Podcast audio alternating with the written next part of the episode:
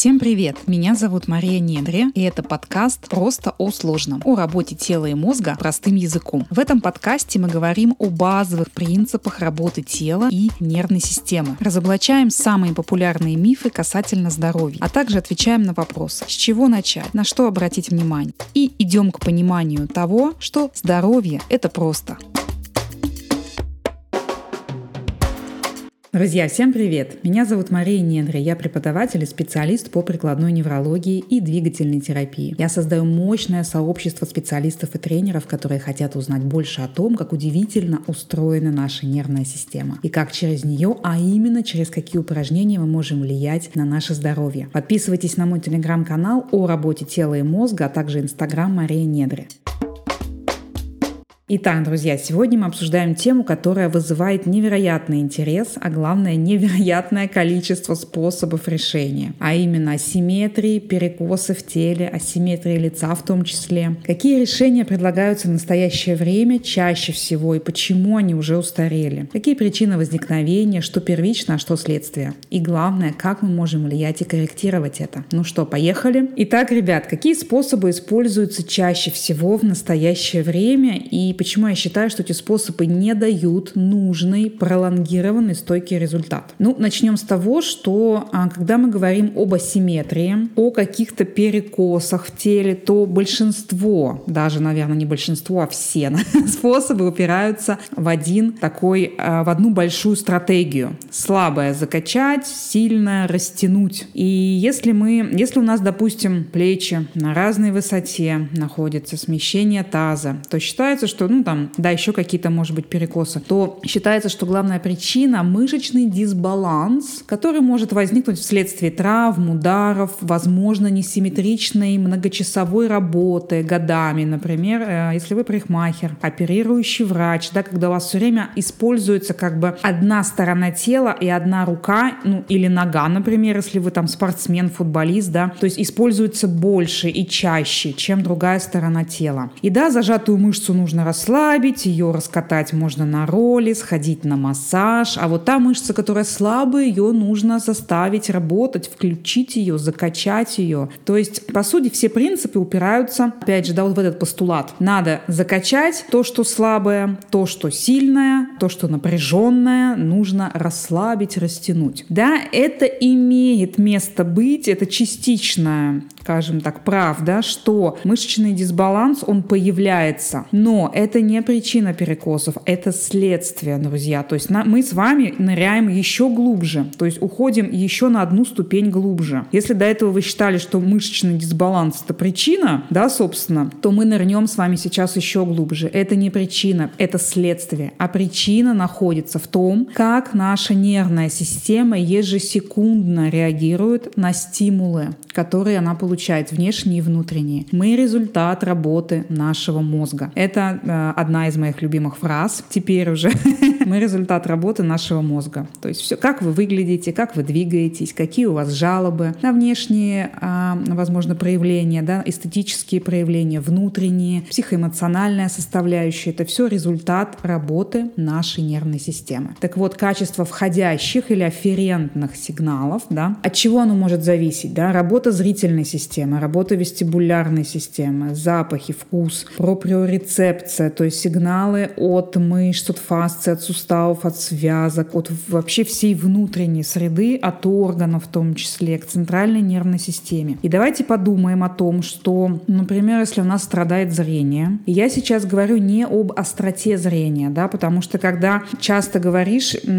человеку про зрение, а сразу на ум приходит, ну там, у меня зрение единица, да, например, какие, в принципе, у меня еще могут быть проблемы. Но это только верхушка, что называется, айсберга, а потому что результат тестирования остроты зрения, он не совсем корректный, я об этом часто говорю, поскольку вы сидите или там стоите, я, честно говоря, не помню уже, как тест проводится, сидя или стоя, по-моему, сидя все-таки, что еще больше ухудшает, скажем так, показатели, делает их вообще недостоверными. Вы сидите в определенном освещении, там, как правило, освещение темное, в темной комнате, такой затемненный, смотрите на неподвижную цель, которая еще и подсвечивается, да, при этом. И читаете, я сейчас про таблицу Сивцева говорю, да, и читаете, собственно, буквы, неподвижная цель, в вы неподвижны, есть определенные условия, вы смотрите строго прямо перед собой. По сути, вы тестируете центральное зрение при определенных благоприятных, скажем так, условиях. Но в жизни, поверьте мне, вы в таких условиях оказываетесь крайне редко. Когда у вас неподвижная цель, когда вы неподвижны, когда есть какое-то особое освещение, когда вы смотрите строго прямо перед собой. Поэтому и достоверность этих результатов, она, ну, честно говоря, страдает. Никто не тестирует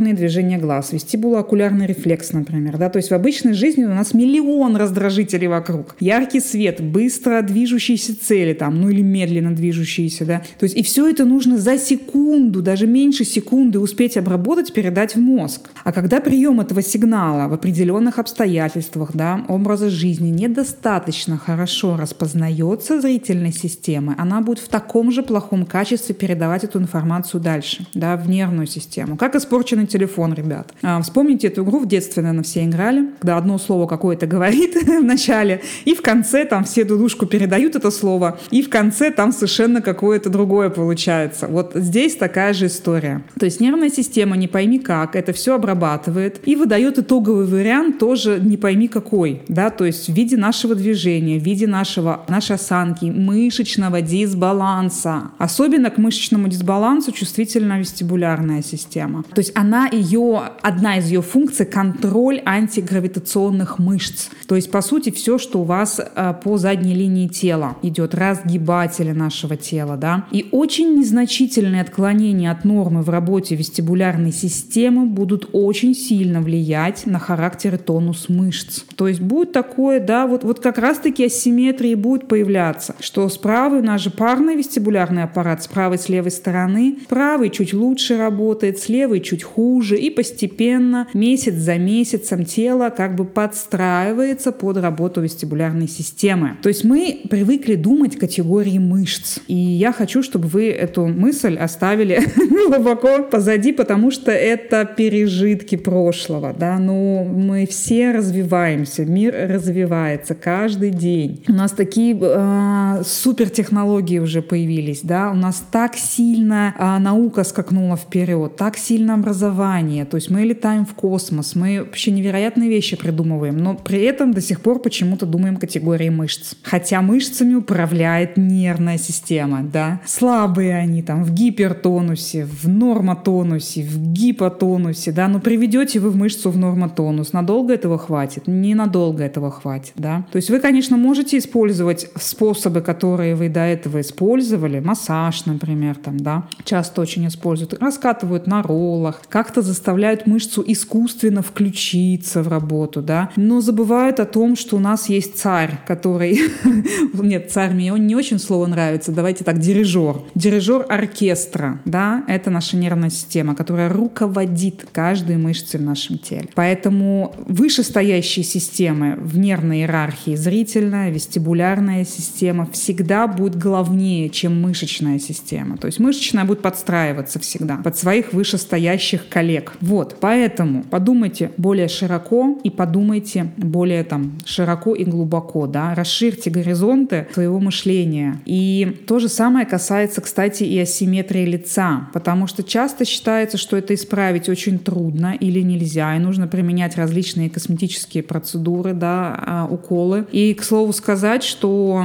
если бы вы, ну, может быть, кто-то, кто из вас э, меня знает лично давно, может быть, помнит, э, какое у меня было лицо асимметричное года два назад. У меня действительно до сих пор у меня эта асимметрия сохраняется, но она гораздо-гораздо меньше стала. У меня была асимметрия сильная бровей. У меня одна была бровь сильно приподнята, вторая опущена. Соответственно, эта асимметрия глаз была небольшая. И достаточно. Я, я когда недавно выставляла фотографию свою в Инстаграм, потом в Телеграм ее поставила, я была просто в таком шоке. Ну, потому что когда ты себя в зеркало видишь ежедневно, у тебя нет такого, знаете, вот я, я не вижу, как я изменилась, потому что я постоянно на себя смотрю. А тут я какую-то старую фотку нашла, там два или три года, э, двух-трехлетней давности, я на себя посмотрела, а, там даже не фотка, там даже, по-моему, видео было. И я посмотрела думаю, ничего себе, как у меня, как у меня сильно изменилось лицо, как у меня бровь опустилась, и они встали практически симметрично. И для этого я ничего специально не делала, друзья. То есть я регулярно занимаюсь неврологией, да. С черепными нервами постоянно работаю, потому что все-таки лицо это больше про черепные нервы. И, конечно, ну, хотя нет, э, и черепные нервы, и зрительная система, и вестибулярная, все работает, но те мышцы, которые на лице, скажем так, да, мы именно мышцы, они нервируются, контролируются черепными нервами. Вот, поэтому с ними мы тоже, конечно, работаем, чтобы асимметрию лица сгладить, если у вас есть такая проблема. И какие же способы реально работают, да, и дают качественный, долгий результат, да? То есть мы ищем дефицит работы сенсорных систем. А, скорее всего, есть у всех. Особенно у тех, у кого, кто, у кого есть жалобы на асимметрию тела, там, скорее всего, будет сильная разница между правой и левой стороной, да, работы. Потому что у нас все парное. Зрительная система парная, там, вестибулярная система парная, да. Поэтому, скорее всего, будет разница в правой и в левой стороне. Ищем дефицит работы внутренней среды, ищем дисфункцию дыхательной системы, потому что это наша основа периферических нервов, черепных нервов, ствола мозжечка. Ну и просто с этим работаем. Да, легко сказала. То есть наша задача, если вы хотите иметь долгий, стойкий результат, не просто хаотично выполнять какие-то упражнения, да, особенно если они направлены только на мышечную систему, а понимать, с чем мне нужно работать. Для этого мне нужно найти белые пятна, что называется, слепые зоны, и начать постепенно, постепенно их проявлять, да, как черно-белая картинка, да, вы постепенно начинаете ее раскрашивать. И это очень важно. И вы будете отмечать, что становится лучше, лучше, лучше лучше. Прикладная неврология этим и хороша, что это не просто теория, да, какая-то по учебнику, что вы прочитали, а что мне теперь с этой теорией делать. Прикладная неврология предлагает упражнения, огромное количество упражнений, то есть это стык фитнеса, скажем так, и такой академической науки, как неврология. И вот эти упражнения, они будут постепенно улучшать и восстанавливать работу нервной системы, и результаты в этом случае вы получать будете достаточно быстро, и они будут достаточно долгие. Поэтому работа с асимметрией тела лица должна начинаться именно с неврологии, друзья. Да, вы можете параллельно делать что-то для костно-мышечной системы, безусловно, но без неврологических упражнений вам ну никак не обойтись. Вот, поверьте. Ну что, друзья, на этом наш выпуск подошел к концу. Ставьте звездочки и сердечки этому подкасту, пишите комментарии и вопросы, я с удовольствием отвечу. Не забывайте подписываться на меня в телеграм-канал о работе тела и мозга, а также инстаграм Мария Недра. Пока-пока!